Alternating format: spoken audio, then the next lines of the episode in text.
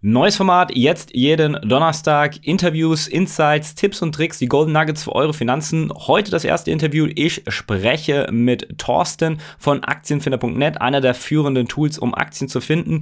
Wir schauen uns mal an, kann man mit Aktien wirklich schnell reich werden? Was hält er von diesem ganzen Hype? Aber auch, wie geht er persönlich vor, eigene Aktien zu finden? Also viel Spaß mit dem Interview.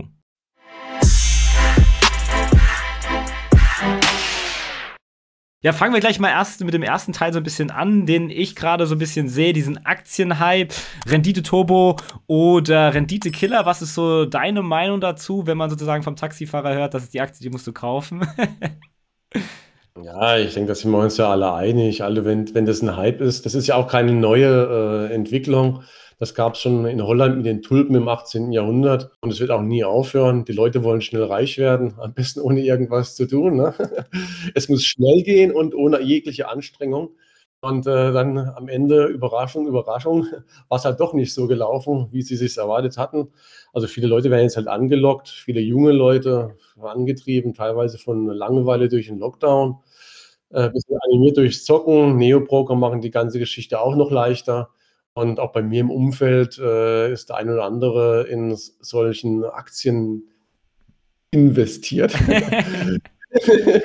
und äh, hat dann also Anteils, also er beteiligt sich an Unternehmen, er beteiligen sich an Unternehmen, ohne zu wissen, was die eigentlich machen. Und ähm, ja, natürlich sehe ich das skeptisch, ganz klar. Man kämpft dagegen an, ne? Ja. aber so, so ein bisschen wie Don Quixote gegen die Windmühlen. Moment, aber der Wind wird wieder drehen in eine andere Richtung und ja. diejenigen Leute, die äh, dann auf einen gehört haben, vielleicht, man ist ja dann auch etwas so der Spielverderber mit dem erhobenen Zeigefinger oder so. Aber vielleicht hört der eine oder andere dann auf einen und äh, verbrennt sich dann halt weniger die Finger und äh, findet dann zum langfristigen Investieren. Das geht natürlich nicht so schnell mit dem Reichtum. Man muss halt dann immer noch einen Job haben und da arbeiten, äh, um das Hauptgeld zu verdienen. Aber also es war noch nie so im Leben, dass die Masse schnell reich geworden ist. Das hat noch nie funktioniert und es wird auch nicht funktionieren. Ja, ja das war's dann auch so. das fertig. Ja, das, tschüss. nee, aber ja, äh, ich sehe das sehr ähnlich. Ähm, ich, ich sage auch immer zum Stefan und Co. so, man, man darf die Leute jetzt nicht so mit dem erhobenen Zeigefinger so äh, irgendwie da ermahnen, so du, du, du, du, weil das so, okay, auf den höre ich jetzt gar nicht mehr. So, man muss ihm vielleicht die Möglichkeit geben, dass man sowas noch machen kann, einerseits, dass man so ein Zockerportfolio hat, aber dann vielleicht auch das Fundamentale irgendwie so ein bisschen mitgibt. Du hast es eben schon mal angesprochen, ähm, die Winde können sich auch wieder drehen. Ich mache jetzt mal das Fass Blase auf, ähm, so wie die Dotcom-Krise, beziehungsweise alle kaufen jetzt so gefühlt die Telekom-Aktie, ist jetzt nicht die Telekom mehr, nicht mehr so interessant. Ähm, aber siehst du da eine Problematik, weil ich das Gefühl habe, so, jeder macht gerade Gewinne, auch ein guter Freund hier aus Berlin so, ähm, ist gerade in Dubai und dann schreibt er irgendwie so auf Instagram, macht er dann irgendwie so meine Trading-Strategie und es macht eigentlich sonst was ganz anderes und denke ich mir so, okay, Blase? Oder wie siehst du das Ganze? Oder ja, was, wie empfindest du es? Ja, also Blase haben wir sicherlich, oder ein, ob man, wie man das jetzt Blase nennt oder ein Hype. Blase äh, tut sich ja eher schon auf das Fundamentale ähm, konzentrieren, dass die Aktienkurse aufgeblasen sind. Ne? Da geht es darum, Hype, da geht es eigentlich darum, dass die Leute mehr oder weniger so Lemming-mäßig irgendwo hinrennen in eine Richtung. Und äh, das kommt dann alles irgendwo zusammen. Die, die, Aktienmärkte, die haben ein gewisses Eigenleben. Langfristig gewinnt das Fundamentale, kurzfristig äh, kann das Momentum relativ stark sein. Und das sehen wir jetzt auch bei äh, GameStop extrem. Da spielt das Fundamentale erstmal keine Rolle, völlig losgelöst nach Peter Schilling. Und ähm, irgendwann wird es wieder eine Erdung geben. Ne? Die Frage ist halt nur, wann. Ja. Insofern, ja, aber ja, Bastian, also wie, wie, wie du auch schon sagtest, ähm, man kann die Leute auch mal zocken lassen, ein bisschen. Haus und Hof sollte halt nicht verzockt ja. werden. Aber von mir aus, wenn man so ein kleines äh, Spieleportfolio hat, schade wird es halt, wenn A, die Leute äh, ernsthafte Verluste erleiden damit, also mit äh, Geldzocken, was sie sich, also was tun, was sie, was, was sie später wirklich bereuen. Und B, wenn ihnen dann die Lust am Investieren verloren geht. Also wenn sie dann sagen, oh nee, also auch wenn man nicht allzu viel verloren hat, aber wenn man dann das für die Börse schlechthin nimmt, also äh, zocken quasi, Börse gleich zocken, wenn man das mitnimmt, und äh, dann das Geld doch lieber äh, irgendwie unrentabel in der Ecke auf dem Sparbuch oder Lebensversicherung oder was es noch so an unverzinslichen oder niedrigverzinslichen naja. Dingen gibt, dann da liegen lässt. Das wird dann halt schade. Ja, das ist vielleicht auch eine große Brücke wieder interessant. Oder siehst du da gerade das Risiko, dass ähm, jetzt gerade zu viel gezockt wird und dass wir dann, wenn dieser Hype mal so ein bisschen abgeflacht ist, ist wie damals, erinnert mich das so ein bisschen an den Poker-Hype damals, wo jeder irgendwie Poker spielen wollte und Poker-Profi werden wollte. Und jetzt ein bisschen ruhiger geworden. Ich glaube, jetzt kommt es gerade wieder so ein bisschen auf. Aber siehst du die Gefahr, dass die Leute dann äh, vom Markt verschwinden oder dass sich das ganze Thema so ein bisschen beruhigt? Oder ja, ich ja, also ich denke schon, dass äh, jemand, der sich die Finger verbrennt, also Schmerzen tun weh und aus Schmerzen lernt man. Normalerweise ist es ja gut so, hat uns ja die Evolution beigebracht, dass wir das halt vermeiden. Und dann vermeidet man halt die Börse. Ja? Börse gleich Schmerz, wenn du Geld verloren hast. Also, aber das hatten wir ja auch schon während der Telekom, du hast schon angesprochen, um ja. die Jahrtausendwende, ich habe es schon erlebt. Ich wollte sagen, du bist dann, äh, kannst ja davon berichten. Ja, ich bin ja schon alter Sack. Da hat mein Vater für mich auch, das war ja reglementiert, ne? du konntest ja nicht unbeschränkt äh, da Telekom-Aktien äh, ordern. Das ging ja, war ja auf Personen reglementiert. Es musste ja unter das gerecht und das Volk gebracht werden, ja. sozusagen. Jeder kriegt seinen Anteil. Äh, damit, ja, damit am Ende jeder ein bisschen verlieren konnte. Und ähm, da ist mein Vater auch hingegangen, hat für mich noch Aktien gekauft damals und für meine Mutter noch Aktien gekauft und so. Naja, am Ende aller Tage äh, hatte ich keine Aktien mehr, meine Mutter hat keine Aktien mehr, mein Vater ist da geblieben, Gott sei Dank, und hat dann noch mir die, ähm, die äh, Be Begeisterung auch für die Börse ja noch vermacht. Aber wir hatten schon gesehen, es ist schon mal schief gelaufen und die Leute waren kurzzeitig, gab es mehr Aktionäre. Ich habe die Zahlen jetzt nicht mehr genau im Kopf, ob jemals, ob das die 10 Millionen oder so überschritten hat. Heute haben wir ja, glaube ich, so um die 5 oder so, Pi mal Daumen. Aber äh, auf jeden Fall gab es dann kurze Zeit viel mehr und, kurz, und danach wieder viel weniger. Ne? Und ja. natürlich ist das Risiko da, dass es wieder genauso laufen wird. Ja, das ist natürlich eine Gefahr. Das bringt uns so vielleicht so ein bisschen, ich sehe da ja die Videos immer, diese Aktien kaufe ich im Januar, im Februar, montags, im Mai, sell away, go away, so gefühlt irgendwie, ja, kaum noch fundamental. Zum Beispiel, wie viel Qualität steckt denn hinter so einer Aktie, wenn wir zum Beispiel mal eine Nell Asa nehmen möchte oder ein Beispiel, was ich was hatte ich noch gebracht, ähm, wie viel Qualität steckt da hinten dran oder ist es einfach nur, ja, Social Media Hype sozusagen? Es ist teilweise schwer, weil sich da zwei Sachen auch miteinander vermischen. Das eine ist, also die Fantasie, die Kursfantasie macht sich ja vor allem so, ich sage jetzt mal, bei neuen Technologien, Zukunftsthemen und äh, vermeintlichen Megatrends fest. Also es wird ja jetzt keine, okay, es gibt noch äh, GameStop und, und, und, solche Geschichten, die da, wo dann Shorts-Quizzes gehen, aber das, das sind so extra Dinge, die würde ich jetzt mal ausklammern, weil da geht es dann gegen das Establishment, das sind ganz andere Motivationen dahinter. Aber äh, die klassischen Hype-Aktien beschäftigen sich eher mit Zukunftsthemen, wo dann da tatsächlich die Fantasie da ist, die äh, teilweise durchaus auch begründet ist. Aber das sind auch prinzipiell, weil sich, weil da alles in, in der Zukunft ist, weil man da auch ein bisschen Prinzip Hoffnung ist und viel Glaskugel dabei ist, weil man auch nicht genau weiß, was sich durchsetzen wird, ähm, ist halt auch entsprechendes Risiko hoch. Hohes Risiko, hohe Chance ist eigentlich eher was für Leute, die sich gut damit auskennen. Auch mit den Technologien, die, die zum Beispiel Wasserstoff, NELASA, die sich äh, damit auch beschäftigen können, die ja so eine gewisse Vorstellung wenigstens davon haben. Aber ich lehne mich jetzt mal ein bisschen aus dem Fenster okay. und sage, dass viele Leute, die, die, die, die da hier mal auf dem so ihr Handy haben. Und dann so klick, klick, ich habe mal hier äh, für 100 Euro die äh, Aktie A, B, C gekauft, dass sie sich da jetzt wahrscheinlich weniger mit den Zukunftstechnologien beschäftigen und den Chancen und Risiken, sondern das halt tun, weil, wie du eingangs schon erwähnt hast, es halt ein Bekannter oder so gesagt hat und der dann halt schon mit seinen Gewinnen geprahlt hat und man möchte halt auf den Zug aufspringen und halt auch äh, kassieren. Ja, das ist natürlich äh, schwierig auf jeden Fall. Wie begegnest du solchen Anfragen, die du wahrscheinlich noch und nöcher bekommst? Ähm, sagst du dann den Leuten, ja, ich habe da einen Geheimtipp oder wie sozusagen, ohne den so, nicht einfach zu verstoßen, nur nach dem Motto, nö, gibt's hier nicht, äh, kriegst du nicht und dann sagt er, nö, dann gehe ich woanders und suche einfach mal ein bisschen Social Media. Ja, ja, ich, sag, ich, sag, ich, sag, ich, sag, ich sag immer, also du kannst einen Geheimtipp haben, aber bei zehn Geheimtipps gibt es 10% Rabatt pro Geheimtipp. Ja. nee, ähm, ich erstaunlich wenig Anfragen dieser Art bekomme ich. Also ganz wenig.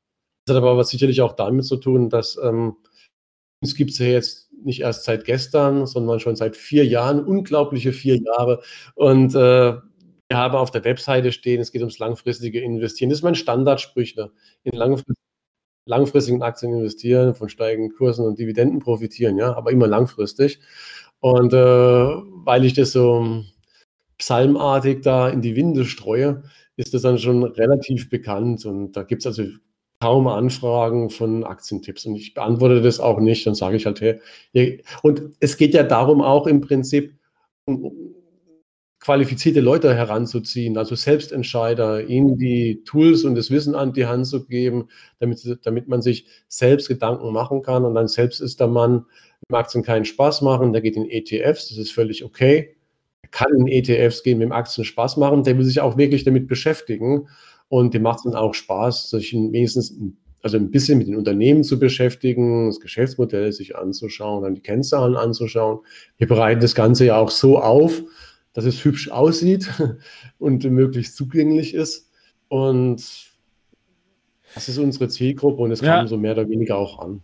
Sehr gut. Was würdest du so sagen, so um das erste Thema so ein bisschen abzurunden, als Tipp den Leuten mitgeben, die immer nur nach dem nächsten Facebook oder Amazon suchen, wie sie da vielleicht vorgehen können? Das machen wir dann gleich noch mal ein bisschen genauer, wie man sozusagen die beste Aktie finden kann, äh, in Anführungszeichen. Oder ja, was, was gibst du sozusagen als, außer machst lieber langfristig und äh, zockt nur so? Oder was ist so deine, dein Standardsatz dann dagegen, was du denen als Tipp mitgibst?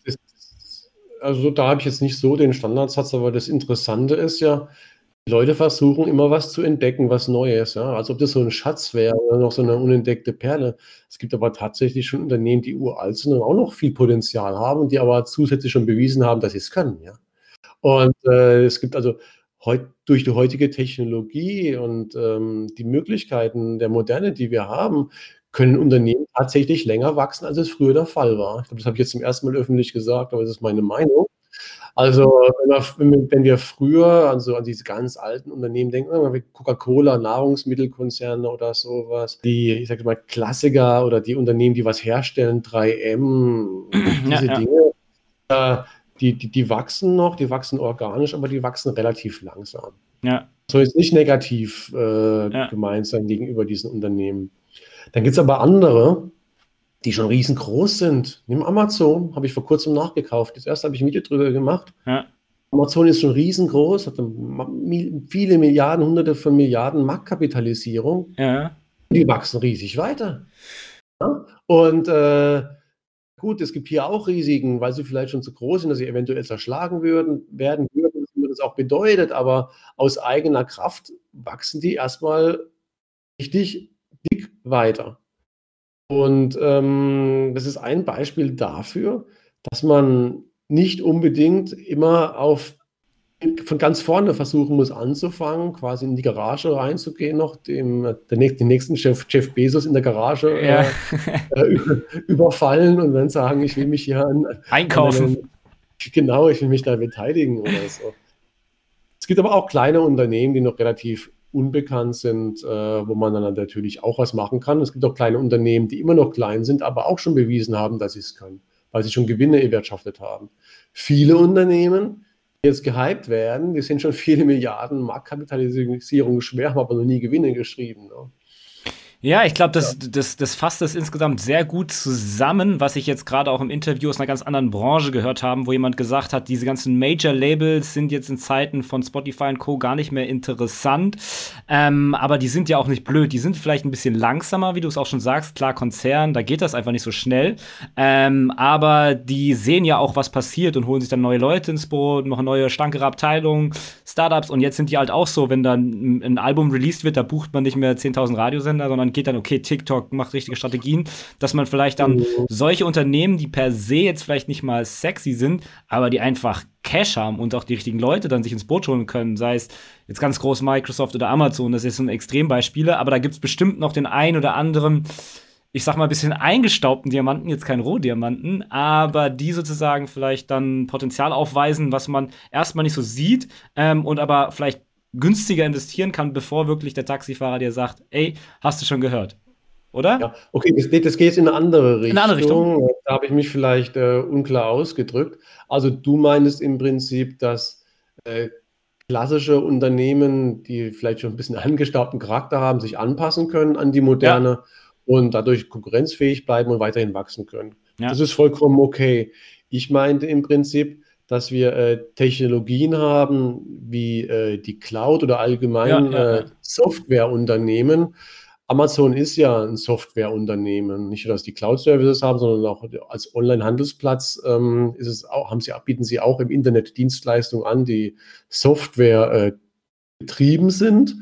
Und diese Softwareunternehmen gibt es ganz viele, äh, also künstliche Intelligenz, wie Palantir zum Beispiel, ne? also die machen künstliche Intelligenz, mal kurz mal äh, drüber gesprochen.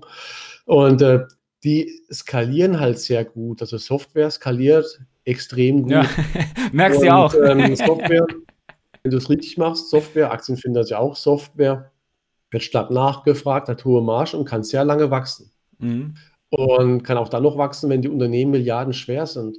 Weil ähm, diese Softwarebereiche, ob das jetzt künstliche Intelligenz ist oder Onlinehandel, die wachsen halt relativ stark nach wie vor. Und äh, teilweise ist da echt so, dass äh, derjenige, der der Größte ist, der zieht das meiste auf sich. Auch bei den sozialen Medien, jetzt wie Facebook. Ja, ist es schwer, jetzt wahrscheinlich ein neues Facebook äh, draufzubringen, weil die ja die Burggräben schon so tief sind. Das heißt, diese, diese großen Unternehmen wachsen einfach weiter. Und wenn du könntest jetzt hingehen und sagen, okay, aber ich, äh, Facebook ist ausgelutscht, Amazon ist ausgelutscht, ich will jetzt die nächste große Online-Handelsplattform oder so haben oder irgendeine, die noch klein ist, kannst du dein Kapital draufsetzen, ja. aber äh, ist per se erstmal riskanter. Das ist allgemein, sehr, also sehr allgemein gesprochen, man muss den einzelnen Fall angucken, aber allgemein halte ich dann die Strategie für interessanter. Und man geht dann erstmal ins höhere Risiko rein obwohl man auch mit den Großen gehen könnte, was auf der einen Seite vielleicht langweilig ist und man kann damit nicht so richtig angeben. Ja? Und man kann am Ende nicht sich brüsten und sagen, man hat die unentdeckte Perle entdeckt und irgendwas ausgegraben. Aber darum geht es ja eigentlich nicht. Eigentlich geht es ja um ein gutes Chance-Risiko-Verhältnis und dann um eine Rendite zu erzielen, mit der man Ende aller Tage zufrieden ist. Definitiv, das, äh, äh, du machst immer die perfekten Brücken, als ob du es wüsstest. Also tatsächlich habe ich dir nicht alle Fragen vorher geschickt. Das nächste ist so ein bisschen, ja, deine Strategie, beziehungsweise wie man, ich nutze das Buzzword, wie man die perfekte Aktie finden kann. Oder wie du so ein bisschen sehr vorgehst. Du hast es eben schon so ein bisschen äh, angedeutet, was für eine Strategie es vielleicht noch gibt, aber wie sieht deine Strategie so grob aus, ohne dass jetzt genau alles im Detail sagen, aber vielleicht so overall aus der Vogelperspektive, wie das Ganze bei dir so aussieht, ein bisschen. Also bei mir, ich versuche auch das zu machen, was ich predige. Also was das A und O bei mir ist, ist, ich investiere ausschließlich in Unternehmen, die, für die ich glaube, dass sie ihre Gewinne langfristig steigern. Also weil nur dann die Aktie als Teil vom Unternehmen ja auch langfristig mehr wert wird. Ich äh, gebe dann so Sachen, äh, die bei mir so ein bisschen speziell sind, auch wegen Optionshandel. Also ich verkaufe auch Optionen als Stillhalter. Und äh, da trenne ich mich dann auch mal schneller äh, von einer Aktie beispielsweise, als es äh, normalerweise der Fall ist für jemanden, der langfristig investiert. Auch viele Aktien habe ich äh, langfristig und habe ich auch schon. Ich habe noch Aktien, die, für die muss ich keine Abgeltungssteuer bezahlen, weil ich die vor 2009 ah, Ja, also da sieht man schon eine Woche am Markt auf jeden Fall. Also jetzt nicht nur durch die Wall Street Bets ja, dazu ja, gekommen. Das, das, das, das habe ich auch noch. Aber es kann auch schon mal sein, dass ich eine Aktie nur einen Monat halte. Ja habe jetzt vor kurzem Alibaba gekauft und äh, sofort veroptioniert. Okay. Das heißt, wenn die steigt, dann muss ich die wieder verkaufen. Aber dann habe ich Kursgewinne äh, in relativ kurzer Zeit und noch eine Prämie dazugekriegt. Okay. Also, aber das sind jetzt alles schon so spezielle Sachen, auf die ich gar nicht näher eingehen möchte. Was ich tatsächlich mache, ich gucke auf die Qualität des Unternehmens. Genau. Äh, und ähm, ich will wissen, ich, ich will die, es muss überzeugt sein, dass ich dieses Unternehmen auch lange in meinem Depot haben kann. Ich weiß ja auch nicht, ob der Aktienkurs morgen noch weiter runtergeht, zum Beispiel. Ja? Also jetzt sage ich gerade noch weiter runtergeht, weil wir gerade erst so eine kleine Tech-Korrektur hatten. Ich weiß nicht, ob die jetzt schon vorbei ist und da schon ein bisschen zugekauft habe. Und da kann es natürlich sein, dass es noch weiter nach unten geht. Aber ich will jetzt nicht sagen, das ist mir dann egal oder so, weil wir ja auch alle irgendwo psychologisch ticken und alle in unserem Kopf immer noch diesen komischen Anker haben, also mit dem Ankereffekt. Und wenn du heute eine Aktie kaufst und morgen hättest du für, am nächsten Tag hättest du für drei, vier Prozent weniger gekriegt, dann bricht man erstmal nicht in Jubelstürme aus, aber mit der Zeit, dann juckt man halt, dann zieht man halt die Schulter einmal nach oben und sagt, ja, schade. Ja. aber passt schon. Wir sind ja langfristig investiert. Ja. ja. also das langfristige Gewinnwachstum, die Qualität der Aktie ist es A und O. Dann habe ich auch mehrere Depots und im Prinzip äh, bisschen mehrere Strategien. Also auf der einen Seite habe ich, obwohl ich kein Dividendeninvestor bin, kommen bei mir auch Dividendenaktien ins ja. Depot. Das ist also sowohl Aktien von Unternehmen, sage ich jetzt mal so, die relativ schnell wachsen. Also für mich ist Amazon immer noch beispielsweise ein Unternehmen, das relativ schnell wächst. Also mhm. zweistelliges Umsatzwachstum, Gewinnwachstum, Cashflowwachstum. Ich habe aber auch jetzt Aktien, die mir ins Depot geholt vor kurzem, die stark runtergeprügelt wurden, von denen ich sage, die sind qualitativ in Ordnung. Also China Mobile zum Beispiel. Hatten wir noch so Sondersituationen gehabt mit dem Handelskonflikt, wo dann äh, Amerikaner gezwungen sind, die Aktie zu verkaufen, Institutionen, Institutionen und Privatanleger, äh, die angeblich äh, mit dem Militär und dem Staatsapparat im chinesischen verbandelt sind, diese Unternehmen. Und äh, das sind auch Geschäftsmodelle dahinter. Das sind, das sind jetzt keine äh, Raketen, die ihre Umsätze da zweistellig, deren Umsätze, Umsätze noch zweistellig wachsen. Auch da ist es so ähnlich wie bei den ähm, Telekommunikationsunternehmen im Westen, dass mittlerweile auch schon jeder Chinese so ein Handy hat. Aber es gibt immer noch Wachstum. Und wenn der Kurs dermaßen runtergeprügelt ist, keine Kaufempfehlung an der Stelle, ja. sind auch mittlerweile wieder 30, 40 Prozent gestiegen, dann äh, gehe ich da auch rein. Ja. Aber auch hier bin ich dann bereit, eine Durststrecke zu gehen mit diesen Aktien, weil ich dann halt äh, der Überzeugung bin, dass die, dass, die Unternehmen an sich ähm, solide sind. Wird jetzt einer, der eine oder andere kommen und sagen, China, wie kann man nur? Spielen unterschiedliche Sachen zusammen, ja. Also die einige finden es unethisch, in China zu investieren, die brauchen es ja auch nicht tun, verstehe ich ja. Andere finden es unethisch, in Rüstungsunternehmen zu investieren oder nächste in Tabakunternehmen und so weiter, ist alles okay muss jeder seins finden. Und ja, äh, China-Aktien an sich, da muss man schon ein bisschen mehr wissen, was man tut. Habe ich auch einen Artikel geschrieben, einen längeren, wie man Risiken minimieren kann. Also, so sammle ich halt die Aktien ein, die, die Erfolgsversprechen. Dann habe ich Dividendenzahler, keine Dividendenzahler. Im Prinzip, wenn man alle Depots in einen Topf wirft, sieht es dann bunt gemischt aus. Aber wenn man da reinschaut und guckt, äh, wie sich die Gewinnentwicklung, was, die, was diese Unternehmen alle gemeinsam haben, ist es vor zehn Jahren, sage ich mal, die Gewinne niedriger waren, als sie heute sind. Ja. Das kann ich mir vorstellen. Äh, ich habe so zwei Fragen im Kopf, die vielleicht auch viele Zuschauer interessieren könnten. Wie viele Strategien hast du konkret? Hast du vier, fünf Strategien? Ähm, klar, die Sparplanoffensive haben wir eh, aber hast du für dich einen Überblick, okay, welche Strategien habe ich oder verschwimmt das sehr durch die, die durch die Depots? Also die Sparplanoffensive ist ganz klar getrennt vom Rest. Ja, ja, ja. Das war, das war auch mein Geld. Jetzt weiß ich nicht, ob die Zuhörer schon wissen, was das für ein Ding ist. Also da investieren wir ja äh, mit, du machst das ja auch.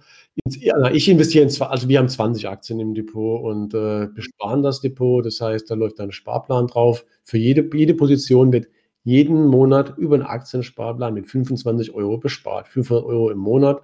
Wir machen das Ganze jetzt schon seit 2019, Mitte 2019. Und jetzt muss man ja natürlich gucken, äh, jemand, der ein Millionär ist oder sowas, wird das ja natürlich nicht machen, weil für den ist es halt nicht viel Geld.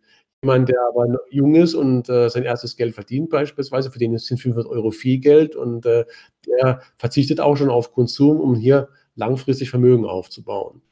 Das mache ich natürlich aus, ähm, aus ähm, wie heißt das? Education, also um, um den Leuten zu zeigen, wie es geht, ja. Als, ja. Beisp als, Beisp als leuchtendes Beispiel, so wie du auch. Ja, und, äh, also das ist, ist zwar mein Geld und äh, ich nehme das, ich nehme das auch richtig ernst und äh, wir drehen da auch viele Videos und ja, ja. Äh, beantworten auch viele Fragen und so und ist natürlich auch insofern für mich interessant, als ich, dass ich das ein oder andere Unternehmen ja auch nochmal in größerer Position habe in anderen Depots. Ja? Definitiv, ja. Und äh, wenn die Community ein Unternehmen zur Disposition stellt und wir das angucken, dann analysiere ich auch noch andere Alternativunternehmen, die auch wiederum für mich interessant sind für Einzelinvestments beispielsweise.